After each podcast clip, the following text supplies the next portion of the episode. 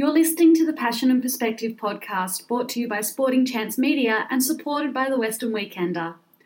For three decades, Penrith and the Blue Mountains have turned to the Western Weekender. Visit westernweekender.com.au or find your copy every Friday. Here is your host, Jonathan Robinson Lees.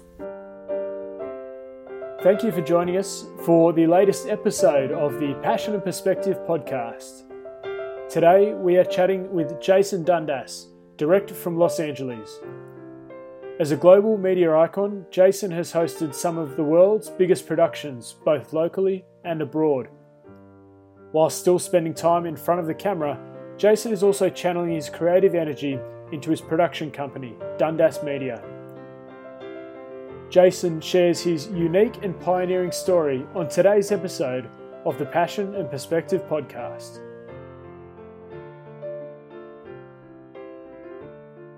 Jason, welcome to the Passion and Perspective podcast.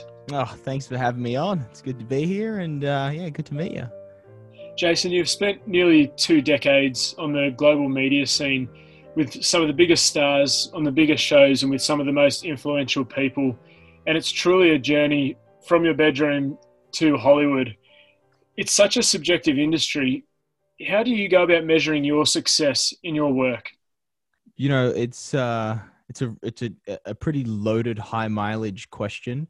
I'll start by sort of taking you back on a small journey. So to enter the world of media and television and stuff like that, I won a contest. And the contest wasn't what's called a meritocracy. It wasn't the guy with the best skills. It was the person who a couple of people thought would be cool and do the job. And I came from zero experience, grew up in South Penrith off Smith Street, was at the University of Western Sydney, and I made an audition tape uh, and sent it into MTV pretty much to get their attention as a graphic designer, which is what I was studying. I didn't really have a passion to sort of be in front of the camera. And it just turned out that the way I edited and cut it and told that story, having never done it before, caught the eye of someone and and they gave me this job. So from day one, I was like, holy crap, you can kind of market yourself to get to where you want to be versus having gone to university and following that that sort of corporate ladder, which I guess is what I was, you know, growing up in Penrith. I'm I'm exposed to kind of that way of thinking and that sort of career trajectory versus now living in Los Angeles, it's very like if you can dream it, dude, you can make it, and if you believe it, then you got it. So from day one, it was uh, it was an interesting wake up call. But then to answer your question specifically about the industry, is the further along you go, it gets to moments where you know you might be going head to head for a TV show and they give it to somebody else because of some some reason that to you, you can't actually be better at what you do.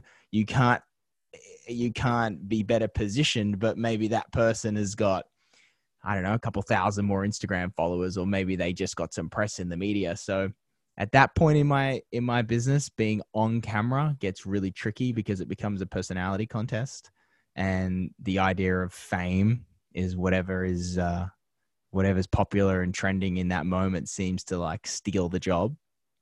So I'm sure we'll get to, you know, more specifics in how I got to this sort of position or whatever. But there was a time about five years ago where I sort of said, well, gosh, if I'm just going to be this guy in front of the camera, I'm kind of leaving, I'm leaving my uh, future in the hands of a few people that are just going to select who they think has got it. Where if I can make my own stuff, then I'm kind of the captain of my own ship and I'm steering my own destiny. And so about five years ago, I switched gears and thought, well, I'll be a host, but I'm also going to make my own stuff. And that's when I created my business, Dundas Media, which produces content. And that's kind of for me when everything sort of changed and I sort of took control of my own sort of destiny. And how hard was that, Jason, in those years where you are trying to balance fame, publicity, scrutiny, but then you also have that internal satisfaction? Like, as you say, someone – you're, you're leaving your fate up to someone else. Was that a challenge for you in those years? Yeah. So, like the fame, publicity, and like being on TV, none of that stuff I really care about at all. And none of it ever like affected me ever. I just thought it was hilarious and funny and great and cool. Like all that stuff is cool. But being somebody that wants to host, so let's say I want to host Australian Idol, I can't I can't be a really good host and think that that's enough to get me that job. It's like a really tricky thing. It's almost like a catch 22 when you're, I guess, what they call in America, they call it talent, right? So if you're a host or an actor, you kind of need the heat and the momentum to get you there. So you have to have done some other show to catch the eye of this person, to do that show to catch the eye of that person. So it's this like never ending sort of riddle and puzzle of trying to piece it all together. And in Australia, my goal from day one, once I got on MTV, I was like, well, crap, I, I now want to host the biggest shows I possibly can in this country. And to me, the X Factor on Channel 7 kind of reached that point. And that was in 2016 after being on Getaway for 10 years uh, and hosting a bunch of stuff in the US. I got to host the X Factor on Channel 7 and and that was like what I'd been dreaming of ever since I sort of started on MTV. I saw Ryan Seacrest host American Idol. I was like, holy crap, like this looks so cool. You know, you get to follow these follow these musicians living out their dreams. You're the medium between them and the audience. You get to narrate this emotional like ups and downs of their story. You got a live studio audience, theatrics, it's like super cool. But that show like wasn't rating and the network was starting to like lose faith in it. I think at episode 10, it's maybe like 20 episodes in the run. And so for me, it was like pretty disheartening to have worked my whole life to get to this point, and then that show is not really like working, and I didn't have the ability to do anything other than go out and host it because I'm not in control. It's not my show. I'm not the producer. And to me, at that point, this was about five years ago. I just thought, well, screw this. I'm gonna I'm to make sure whatever I do next, I have the ability to pull the strings. And if it's not working, I can either eject or I can tweak it or I can change it. So that's when I started the business. That was kind of the moment, which actually provided a lot of clarity, actually. You talked about the ratings there and, and shows that are either doing really well or, or they are struggling. How do you go about separating your self worth and identity from the output and the ratings? I guess, like, okay, as a TV host, because it's like, uh, uh, like uh, I'm a producer and then I'm a host. Okay, so as a host, I hosted maybe five or six huge reality competition shows back to back. I think about four of them were in the US, and then two of them were in Australia. So about six. In Australia, there was one called The Big Adventure, and there was The X Factor. Now, these are shows that are like millions of millions of dollars worth of production, and they're massive beasts every single show tanked. like every show back to back for four years failed. I was like, what is actually going on? Like, I'm watching all these other people get on a show because as a host, all you want to do is get on a show like The Bachelor and it sits there for 18 seasons and you make millions of bucks and it just continues to rock, you know?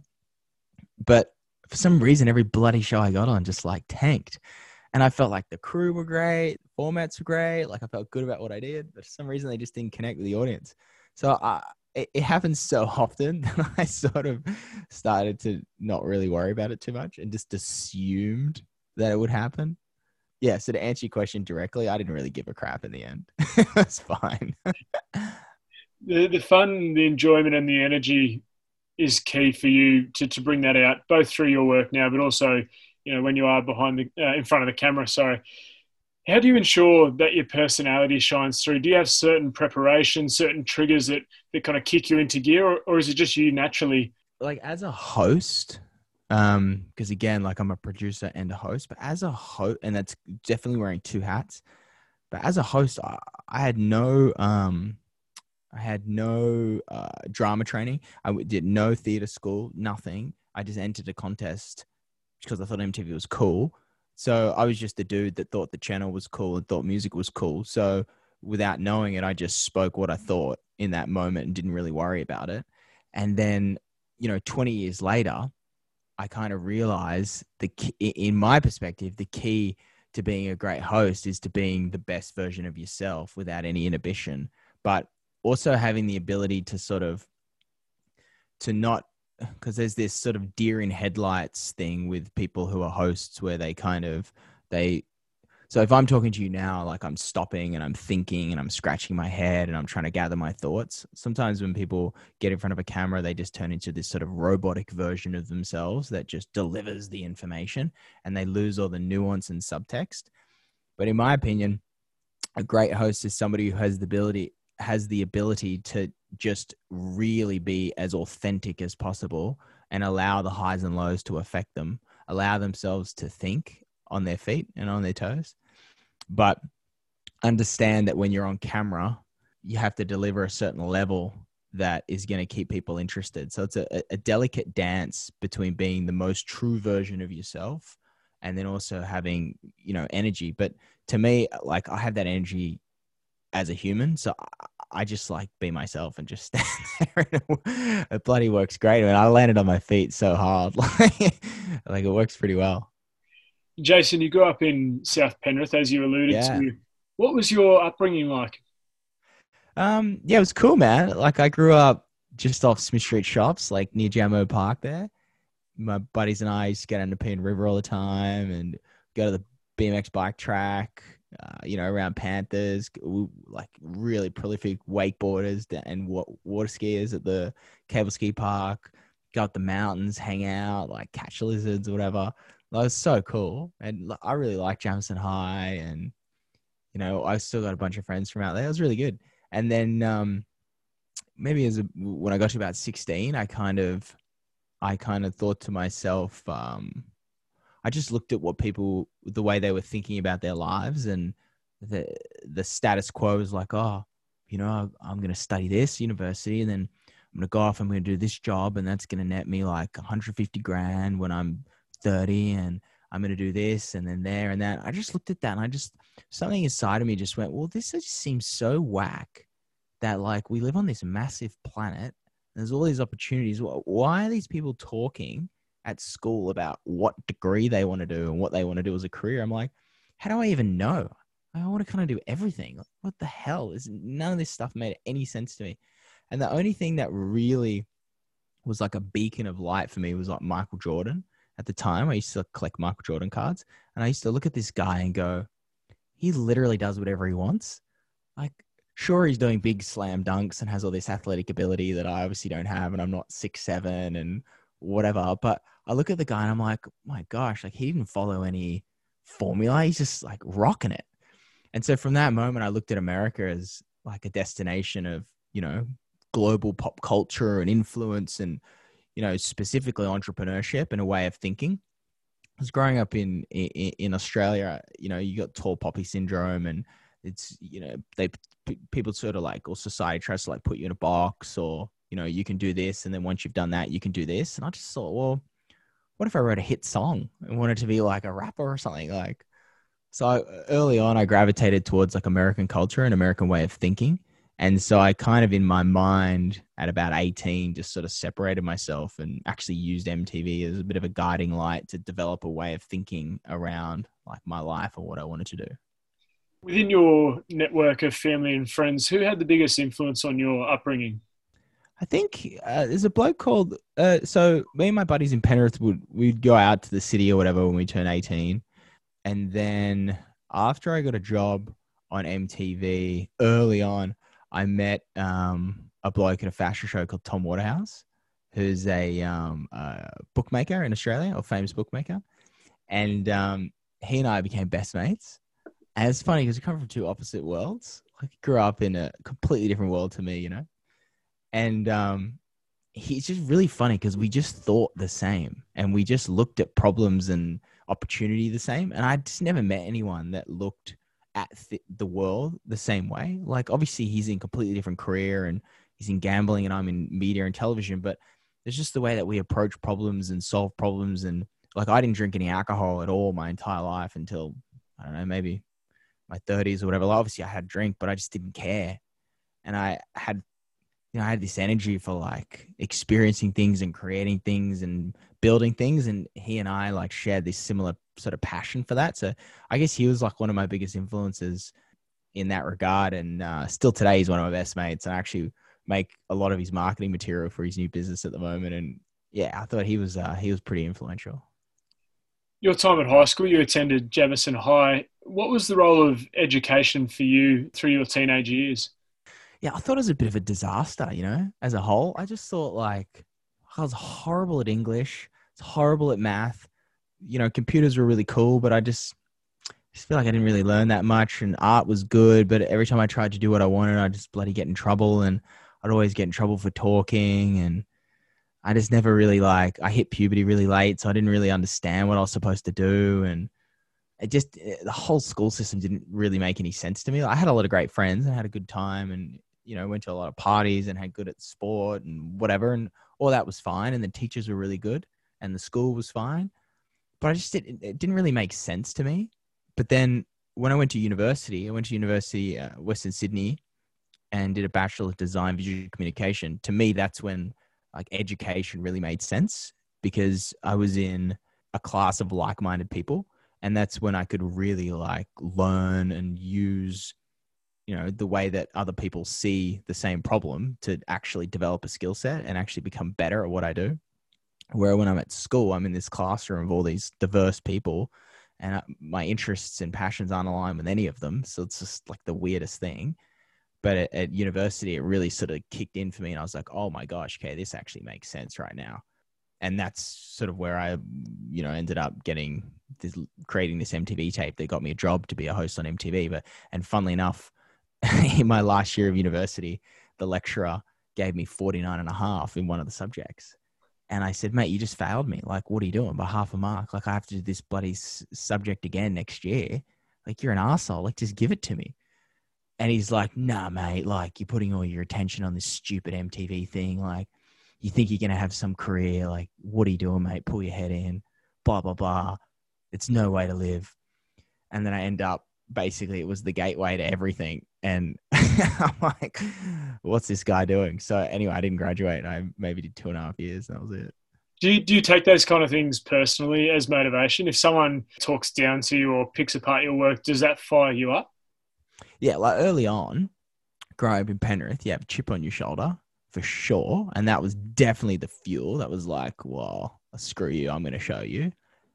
And little moments like that and you know maybe i was a little smaller because i hit puberty pretty late so maybe i was like oh i'm gonna outsmart you and outthink you.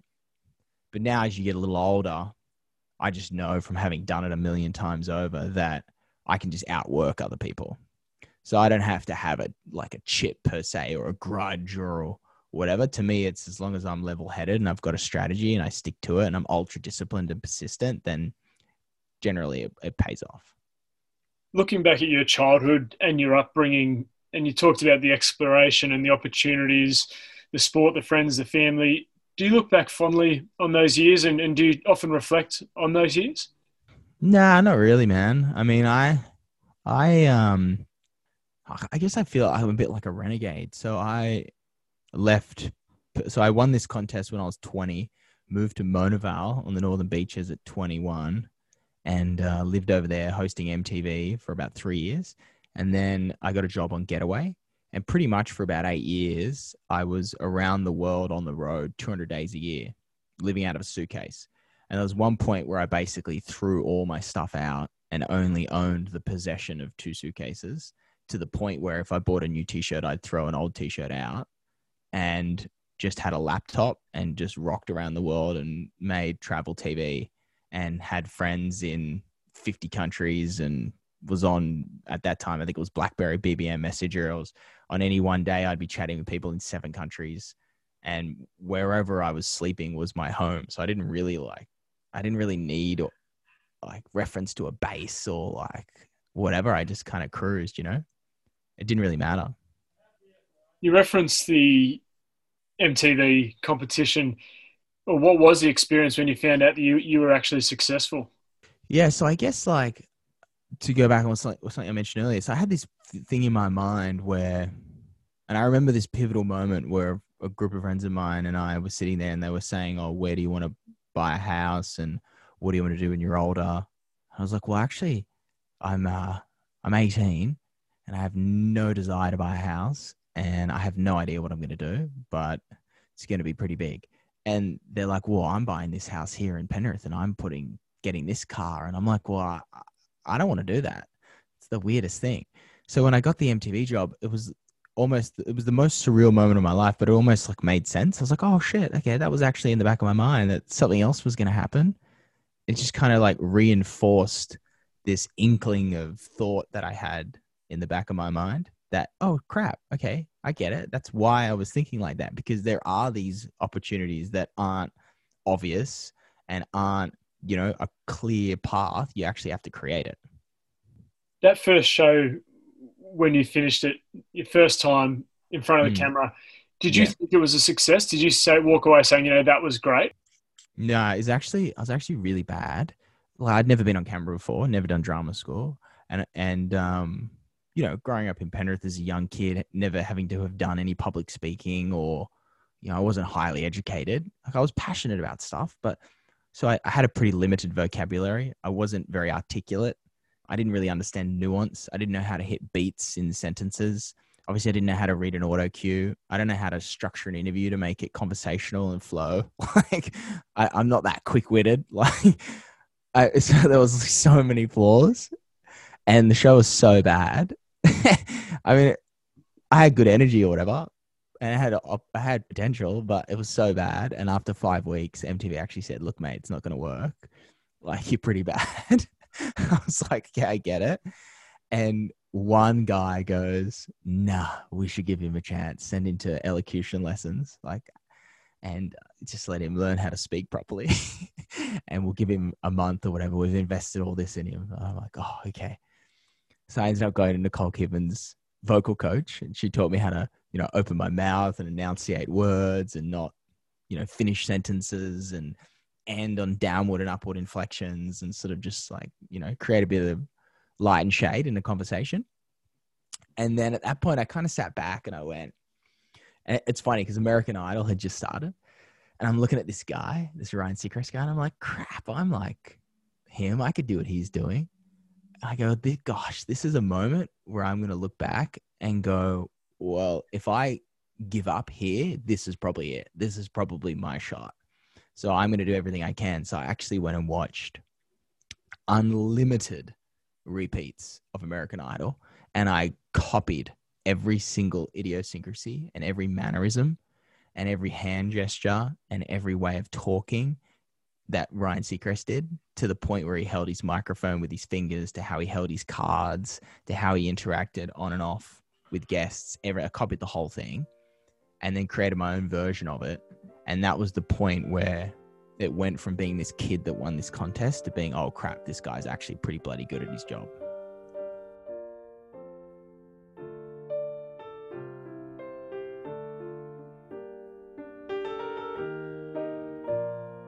This is the Passion and Perspective podcast brought to you by Sporting Chance Media. For three decades, Penrith and the surrounding community has turned to the Western Weekender. Whether it's the Weekender's highly revered print edition or its up to date news offerings through its digital presence, the Weekender truly is the heartbeat of Penrith. Visit westernweekender.com.au or find your copy every Friday.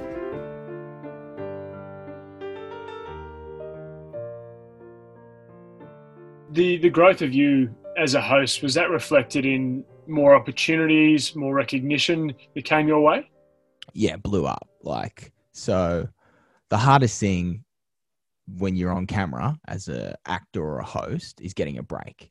And if you get it young and you're hungry, well, you're in the absolute box seat because you got unlimited opportunity. Most most of the time, people go through drama school, they do some really amateur stuff with friends, and it's this 10 year grind before they get their moment. And at that point, they're like 30 but I'm 21 and I got my own TV show and I'm starting to really grab it by the balls.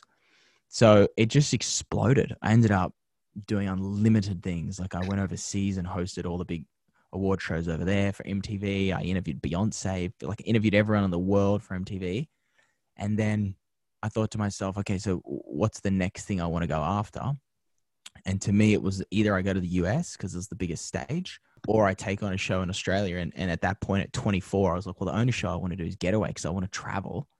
And if I go to America and get a big job, I'm not going to have that opportunity to travel again. So this is my moment to sort of, you know, see the world. And so I actually went to an agent and I didn't have an agent at that point. I went to an agent in Sydney and I said, look, I want to get on Getaway. And they go, yeah, it's never going to happen. They don't hire anyone. They hire like once every five years. I go, okay, well, look, I'll make a tape and give it to you. And if you can get me on Getaway, you can sign me. If not, don't worry about it. And they're like, okay.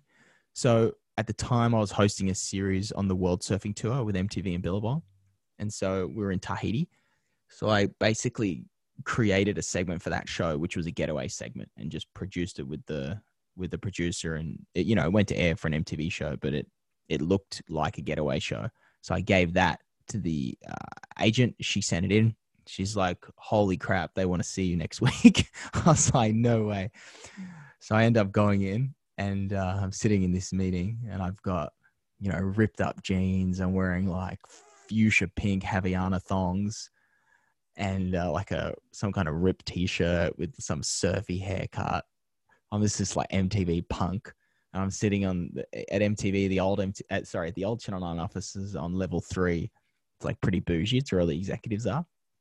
And on this level, going, what the hell am I doing up here? I'm 23 years old, and Eddie McGuire comes in, and I'm like, oh, because it's so famous, you know, back then. I'm like, oh my gosh. He comes in the room. And he's like, hey mate. I go, hi. And he's like, so you want the job? I go, uh, at this point, I haven't spoken to anyone. And I'm like, uh, sure. And he goes, okay, only one question. Who do you barrack for? And I go, what? And he's like, who do you barrack for? And I, I like, to be honest, I'm so un Australian. Like, my dad is a cricket statistician. He's written hundreds of books on cricket and all this stuff. So I like cricket. I actually don't like football that much. I go, oh man, I don't know. I don't really like that much football, but I guess the Sydney Swans. and I had no idea he's like some big guy in some huge Melbourne team. And he goes, oh, that's bloody no good. I'll have to change that. But you start on Monday, okay? Don't F it up. I go, okay. And then he walks out of the room. And that was it. And my agent's looking at me just white, going, I think you got the job. I'm like, oh my gosh. So then that afternoon, they send me the first assignment or whatever, and they're like, "You're going up to Byron Bay to film a surfing trip. Bring some of your mates." I'm like, "Oh my god!" And my world just changed, and that sort of started a an eight year journey where I was pretty much. I actually think it was about five years. I was full time, and you know, we went to a hundred plus countries and all business class, and did everything you could ever imagine from, you know, the Rio Carnival in Brazil to the pyramids to hiking the Chinese Great Wall to running with Komodo dragons in Indonesia to hiking the Himalayas and looking at Everest, like everything you could ever imagine. I did it twice. And um, I actually still work for Getaway and I still produce and I still host. And it's been 16 years. It's pretty bloody good. It's an incredible journey just to hear that, then, Jason. And at the age of 23, did you have a sense that you've made it, and I'll use inverted commas there. Did you think that you'd hit your pinnacle at that point? Nah, because I I kind of like saw I saw Australia as um as a great sort of opportunity to develop a skill set, but my mind was always on the biggest stage in the world, and that was the US. So when I got on that show, I said to myself, okay, well, I'm gonna do a, I'm gonna give this 100% of my energy, and I'm not gonna be distracted. And because I was so late into puberty, I was like, well, when I actually am fully a man, I'm going to then make the trip to the US and try to take my moment. But to me, I had to wait till at least 28 years old. And then at that point on Getaway, I've been on it, I think, five years. I was like, okay, I think this is my moment to to really take on the world's biggest stage. And that's when I sort of I cut a deal with Channel 9 where they allowed me to sort of only work, I think, 40 days a year, but I could live anywhere in the world. So I moved to Los Angeles and lived in Los Angeles while working 40 days a year on Getaway, which allowed me to pay for my career. Oh, sorry, allowed me to pay for my life living in LA. And um, I gave myself about a year over there before uh, before I had to find another job. And I mean, I'll throw a little tangent in the mix. This is a little disruptor in the narrative. I just saw it like at 28, this is pretty funny actually. I thought like at 28, what what I should do is come to the US and be a host and um, just continue on what I've been doing. But I sat back and I spoke to some of my friends and I was like, well, I actually am only 28 and I have enough cash in the bank to not work for a year. Maybe uh, maybe I'll try to be a movie star. I was like, maybe I'll just give it a crack. Like, what, what do I got to lose? So I came over here and I'd never acted. And I went to New York for eight weeks and studied full time at the best, one of the best theater schools in the world. I just went head first into it, and it was like super weird and everything you could ever imagine, like totally like Meryl Streep, Marlon Brando kind of bloody acting, and I'm like, what am I doing? And anyway, I gave it my best. And then literally a week out of drama school, whatever, I, I booked a job to be in a Matthew McConaughey movie. And it was like my first audition. I had two lines in it or whatever. It's called movie's called Fool's Gold. And it, still to this day, I got 350 bucks residuals the other day from the movie I shot 10 years ago. Anyway, so that was my first acting gig. So I get this role. I'm like, gosh, maybe I'm going to be a movie star. This is cool.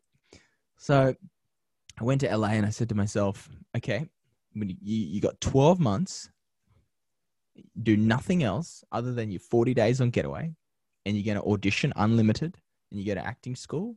And if you can pay for you for your lifestyle after a year, you'll just keep acting until you run out of money and then you'll pivot back to hosting. And so during that year, I auditioned for everything you could ever imagine. Got really close to the role of Captain America. Auditioned for so many things. Had a huge agent, all sorts of stuff. Shot one movie that I didn't even get paid for. I just said, "Don't even pay me." It was like an indie skateboard Christian film where I played a rebel skateboarder in Venice Beach. Other than that, I didn't book a single role, and like I didn't even get a call back. Like I might have auditioned like 300 times, and I'm like, "What am I doing?" So I tried everything under the sun, but it didn't work. So I had maybe I had five thousand bucks left. Like I got pretty low. Maybe I had like a week left or whatever, a month left on my Channel Nine deal, and I was basically tapped out. I was like, "Holy crap! Like this is the moment. I'm, I've either got to go home here or I got to do something." So I said, "Okay, well, I gave it the year, didn't work. Now pivot back to what you know and what worked for you as a host." So I basically got a new agent. I said, "Hey, I told him I hadn't been acting. I said I just arrived. I said, "Oh, I just arrived in LA. I'm a host. Been hosting all these shows." Didn't tell him about the little side dream, you know. And uh, they said, "Oh gosh, yeah, you're really bloody good. You've been doing all this stuff." And I was like, "Well, this is a lot easier than acting." and they go, "Yeah, we'll get you some meetings." And that week, I went around and did like a bunch of general meetings to all the big networks in, in the US. And when I walked into VH1, the guy within two minutes was like, "Mate, would you move to New York?" I go, why? And he goes, oh, we've got this daily live entertainment show. It's just like the Today Show, but it's on VH1 and MTV. And it's in Times Square in the big studio with the glass thing looking out on the street. And we need a we need a co-host. We need a, a pop culture expert. You want to do it? I go, what? He's like, yeah, he's starting two weeks. I was like, oh my gosh. So literally to my last last dollar in the last two weeks, I get this job and I f- pack up LA and fly over to New York and I went and went and uh, did that for three years full time. It was uh, 5 a.m. every day. I would start in Times Square and host a, an hour live pop culture show with this other American girl in the middle of Times Square, and we interviewed you know the biggest people in the world and basically unscripted for an hour every day for you know 500 episodes, and that's where I really cut my teeth as a host.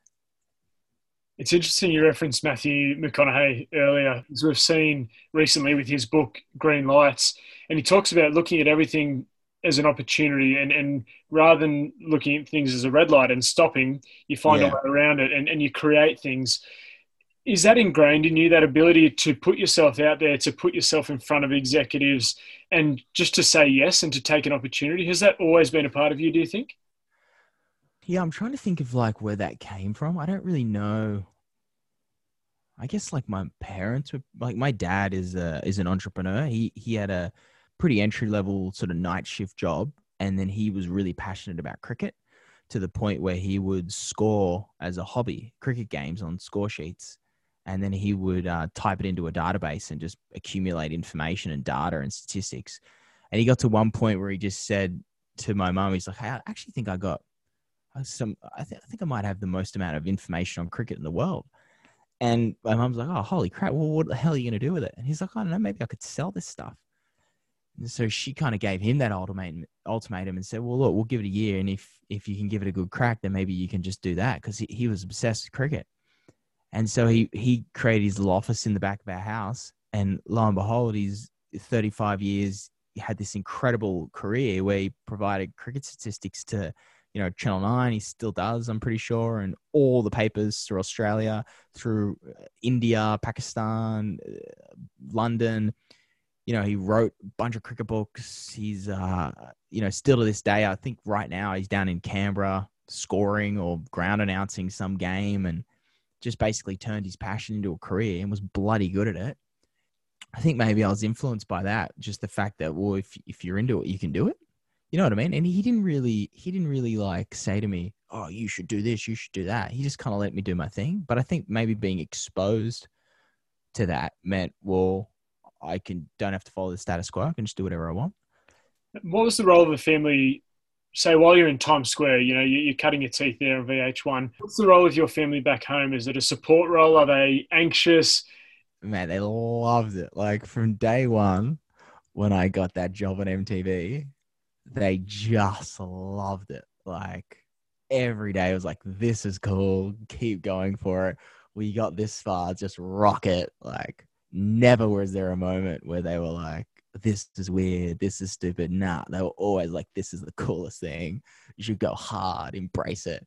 And every time I had an opportunity, I would get them involved, you know. So if I'm doing a getaway, I flew my dad with me to the Himalayas and we hiked the Himalayas for two weeks. And he was one of the characters on the show when I was hosting a huge award show in the US. It's called the Do Something Awards with Will Ferrell and uh, a bunch of other people. I flew my mum out and sat her front row and she sat next to all these people and you know it was kind of a part of it and then I worked on David Jones as the menswear ambassador for five years. And, you know, I'd be in the runway shows and host all their stuff. And I brought my sisters and my mum and dad, and they'd sit front row and they'd be a part of it. And, you know, part of that obligation was I'd have to host the Caulfield Cup and all the big racing carnivals during spring racing down in Melbourne. I'd bring my family down and they'd come in the big bougie David Jones box and like eat all the fancy food, you know? So it was great. And even today, that like my mum actually works for my business today. She's uh she yeah, she's on the front line. It's bloody awesome. It reiterates the the importance of that support network and, and having you know, trailblazers like your dad in front of you paving the way, but then also the support through the journey, uh, I'm sure is, is incredibly beneficial.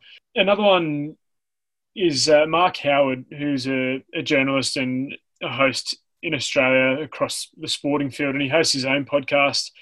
And he often talks about saying yes in the early days, just say yes to everything because you never know what's going to come. And with that, you grab every opportunity. But did you find at some point you actually started to need to say no to some things that if you kept saying yes, you would have burnt yourself out? As a uh, as someone who's in front of the camera, again, you know, you're a producer, you're in front of the camera. It's, there's not many people that can say no by virtue of having too much work. Even big movie stars, like even like Brad Pitt or whatever, I'm sure he has to say yes all the time because he doesn't have any bloody opportunities, you know? So as a host, you have to say yes all the time. When you're a producer producing content, sometimes, you know, maybe what the client wants is unrealistic and maybe it's a distraction or whatever. But as an entrepreneur, I think the biggest thing I learned early on is having narrow because whether whether I'm on camera or a producer, I still look at it as entrepreneurial. So a lot of people define entrepreneur as Mark Zuckerberg. You know, you got to create like bloody Facebook and then you're an entrepreneur. But I, find an entrepreneur is somebody who's just created their own destiny and created their own career in whatever field it is, whether it's a podcast or hosting a bloody TV show. So as an entrepreneur, the biggest thing I found was choosing a lane and not being distracted from that lane. So if you go, well, I'm going to be a, a, producer or a host, but somebody then goes, oh, mate, you're like really good in front of the camera. Like, I've got this like bloody underwear brand. Would you maybe like want to just like do a bit of marketing and then spruik it here and then you could just do this? Well, early on, yeah, I'll do bloody anything. But then you start to realize that, well, that actually like took me on a bit of a tangent, took me off the trajectory of what I'm trying to do as a host and took me out of it for a moment. So maybe in the future I'll say no to that one. And I can give you a really specific example is so I was at David Jones as their menswear ambassador and that I was in in the US hosting the morning show on VH1 and so so so I get this job on I get this job on David Jones and they hired me because they said, well, we want you to walk in these shows and bring all the energy, but we want you to host all our live stream stuff and produce, you know, video content for us and interview people because you can sort of come in as the host personality and then also wear the clothes. So that was the role. During that, there was a moment because I I'd done graphic design at university. There was a moment where I was around all these clothes and around David Jones and around trends and in New York, and I said, well, gosh, there's a lot of people on the street wearing like cool Nikes with suits and jeans, and Kanye West is wearing Nikes with his blazer, and you know David Beckham is wearing his like Lululemon pants around, and and it sounds trivial now, but you know back 2014, uh, it, uh, that wasn't really happening. It was, it was kind of this hybrid of street culture with um, athletic wear, which is I guess what we call now as uh, maybe like athleisure wear or whatever. It was like the birth of Lululemon, and then just being by virtue the guy on the front line with David Jones, I looked at all their clothes. I was like, they don't really have a men's sort of like fashionable athletic brand. So I just spoke to a couple of people. I was like, maybe I'm just going to pitch and make my own clothing line. And they were like, well, how are you going to do that? And I went, I don't know. So I went home and I Googled how to make a clothing line. And there was this sort of five step process on how to do it. So I just read it. And then every day when I was on the train going to work to host a show, I just started sketching out what I thought this idea would be. And then I found somebody who could make me some samples and I made them. And I said, well, gosh, I'm just going to call it my own name. So I called it Dundas Fitness. So just Dundas Fit. And I designed a logo and put this, uh, what do you call it, like the sample collection together. And then I, well, how am I going to pitch it to, to David Jones? So I just went online I Googled how to pitch clothing brand and I just copied the deck and made it look bloody cool and came up with some pretty unique angles on why they should do it. And I just hit him up and said, Hey, I got a meeting. I want to pitch you something. And they're like, All right.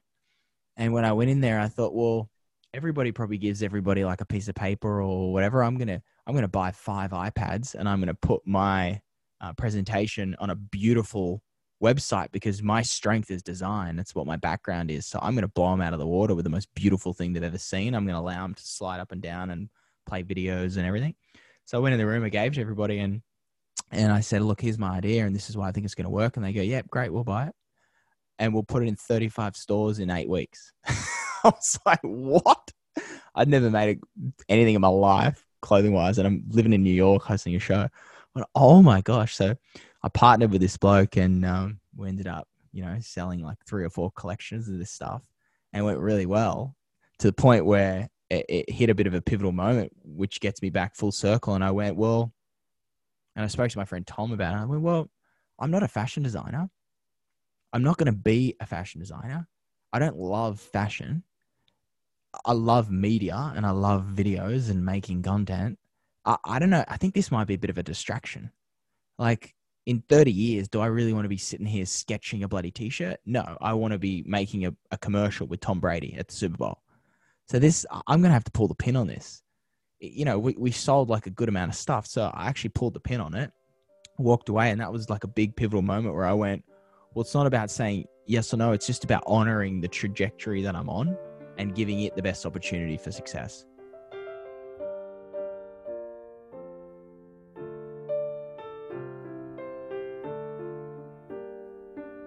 This is the Passion and Perspective podcast brought to you by Sporting Chance Media. For three decades, Penrith and the surrounding community has turned to the Western Weekender. Whether it's the Weekender's highly revered print edition or its up to date news offerings through its digital presence, the Weekender truly is the heartbeat of Penrith. Visit westernweekender.com.au or find your copy every Friday.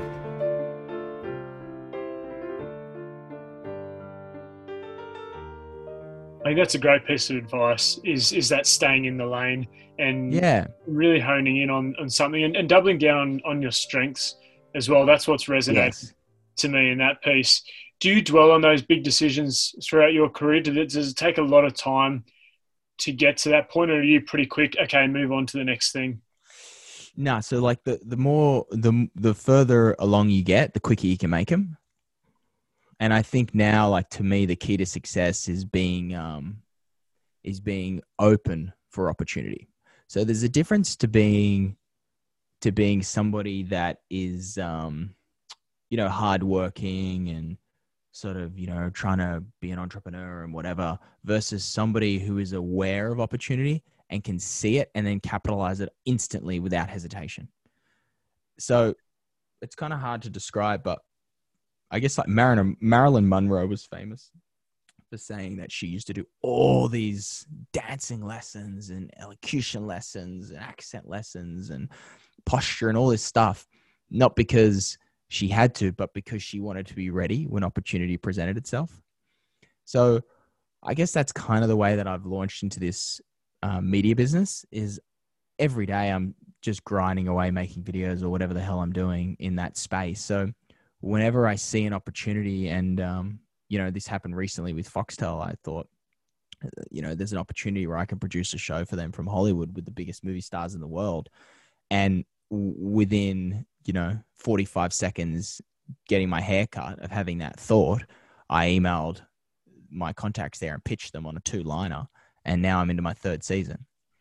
So zero hesitation but you got to back yourself and it doesn't happen overnight you know you got to you got to really understand what your strengths are and what you can what you can do and and almost learn to be able to identify the opportunity is is i think one of the greatest talents because a lot of people can do the job, but not many people can see the moment and can actually grab the moment without hesitating.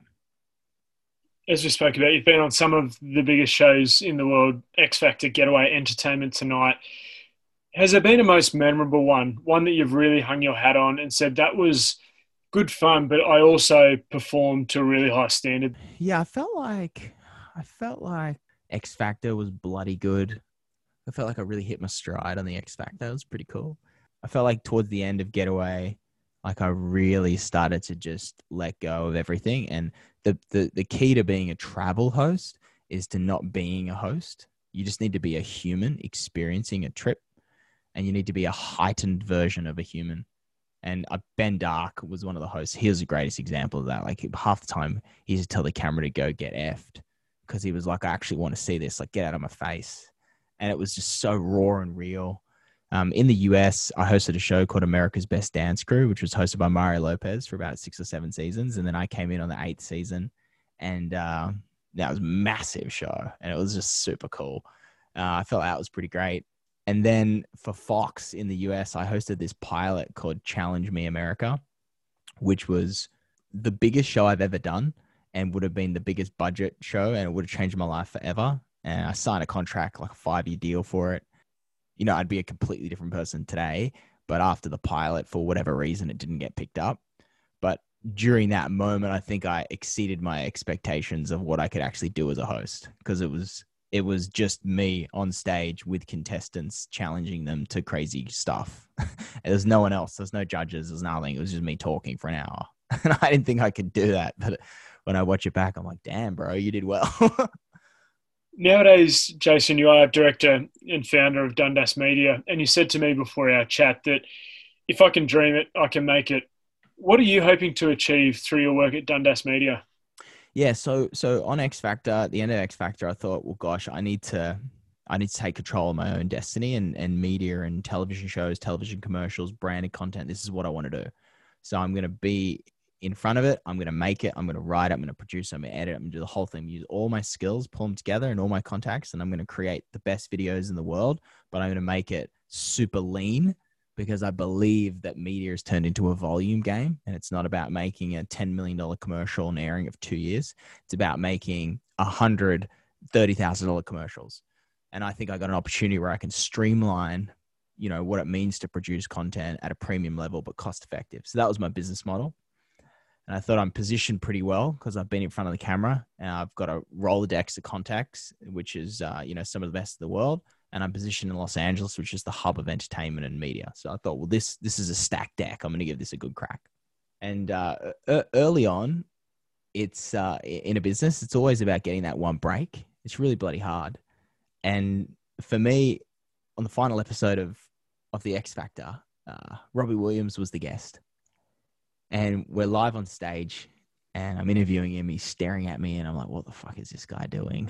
like, what's he doing? Is he going to answer my question? Like, what's going on?" And you know, you got the director in the ear, you got your producer in the other ear, and he's like yelling at you, and there's people screaming.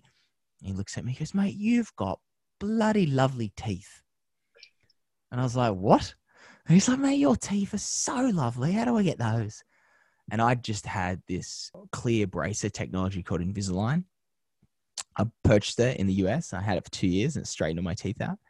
And I turned camera in a whim live on TV and I was like, oh, thanks to Invisalign. And then just went on with the show.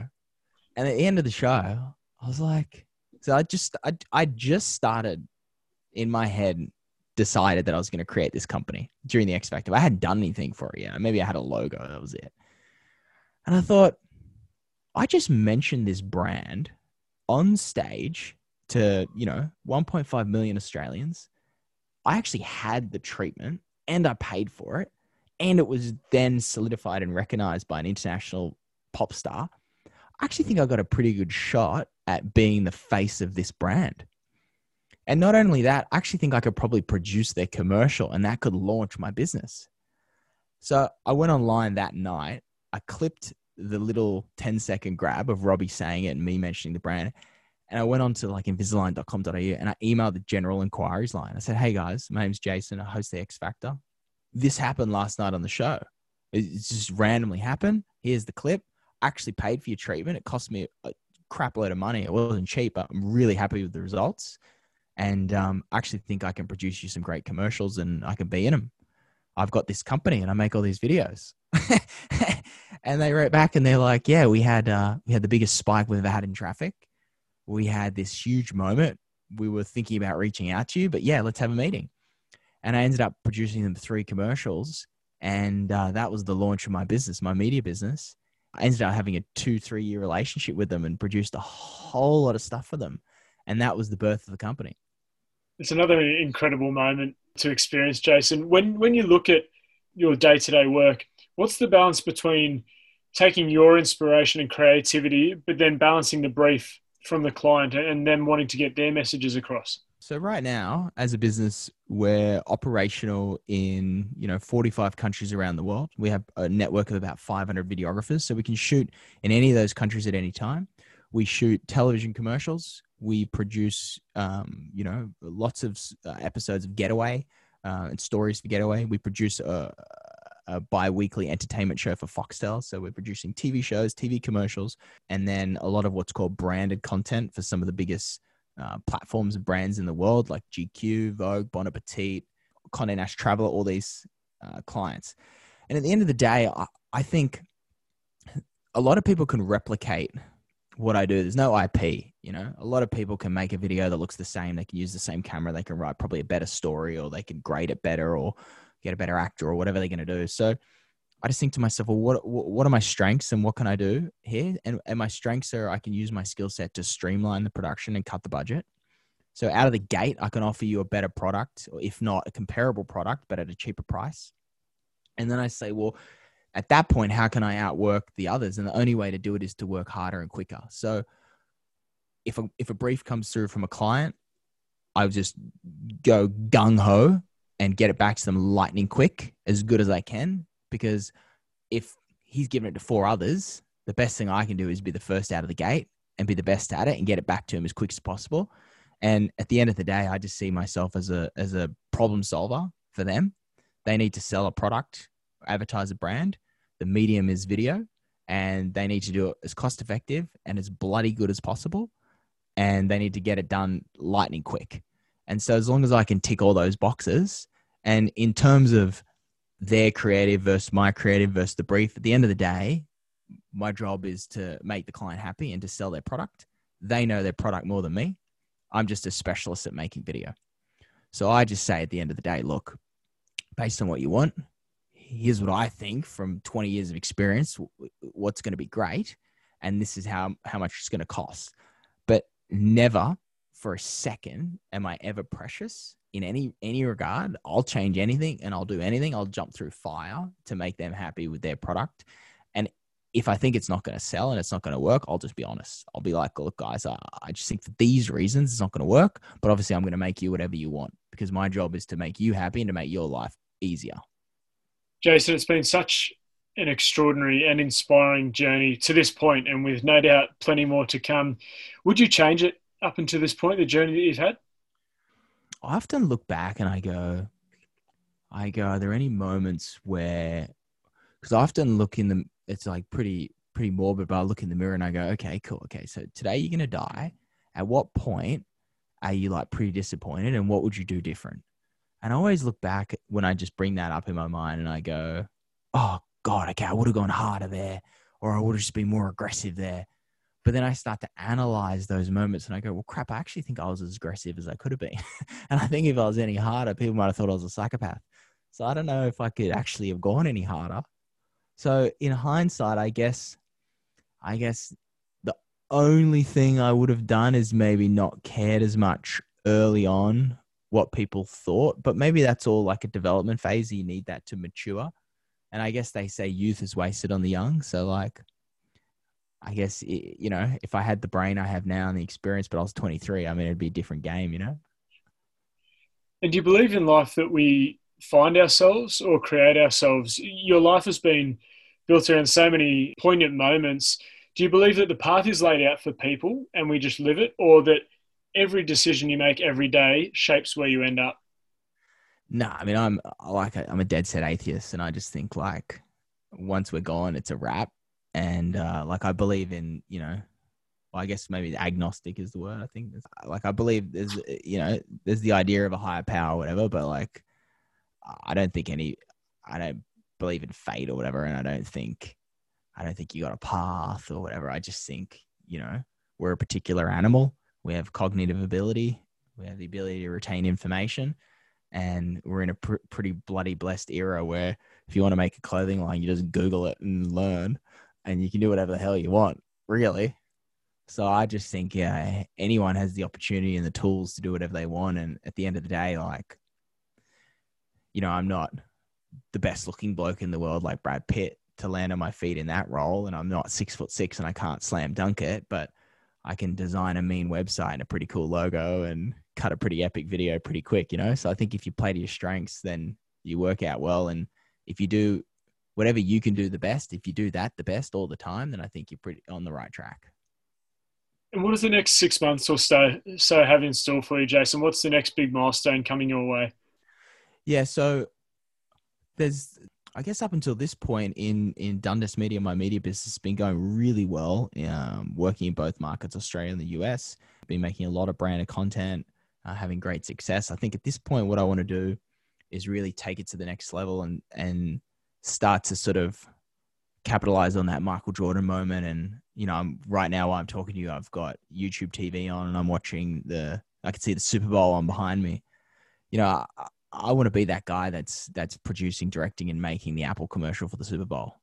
Like, I want to make those moments that make people's spines shiver and they just like drop a tear out of their eye because they see that commercial or whatever it is, specifically with TV commercials, branded content. So that's you know that's that's one thing I want to do. I want to go to that next level, and then second to that is I want to make big TV shows. And when I say a big TV show, a format and a big format is I look at it as a startup. American Idol, uh, America's Got Talent, The Voice. These are international, you know, copyright formats that are sold to 100 territories plus, and they make the the the owners of those formats billionaires. And you know, I can name like a bunch of guys like Simon Cowell, Mark Burnett. You know, these people are the, are the pioneers of the format in it's all pretty much reality competition TV shows and reality TV shows um, game shows, Wheel of Fortune. This stuff is like big, big sort of format TV. So I guess for me, over the next six months, was your question, is I want to hone in and start producing and pitching uh, one or two big formats every other month to give myself a good crack. And on a 10 year plan, I only really need to hit one of them. so if I can pitch 2000 in 10 years, I think I can hit one.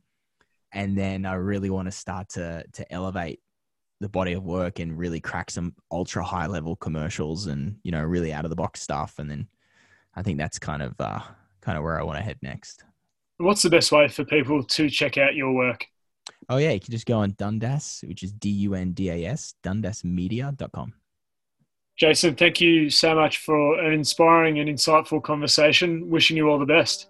Yeah mate no worries. Good times. And uh, enjoy penrith.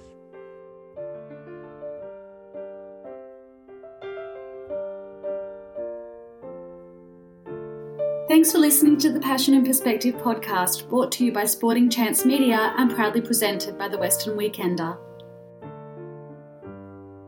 For more unique and inspiring stories from the Blue Mountains and Penrith region, check out other episodes of the Passion and Perspective podcast.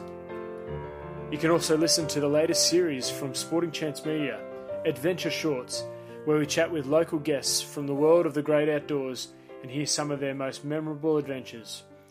Search for Adventure Shorts on Spotify or wherever you get your podcast.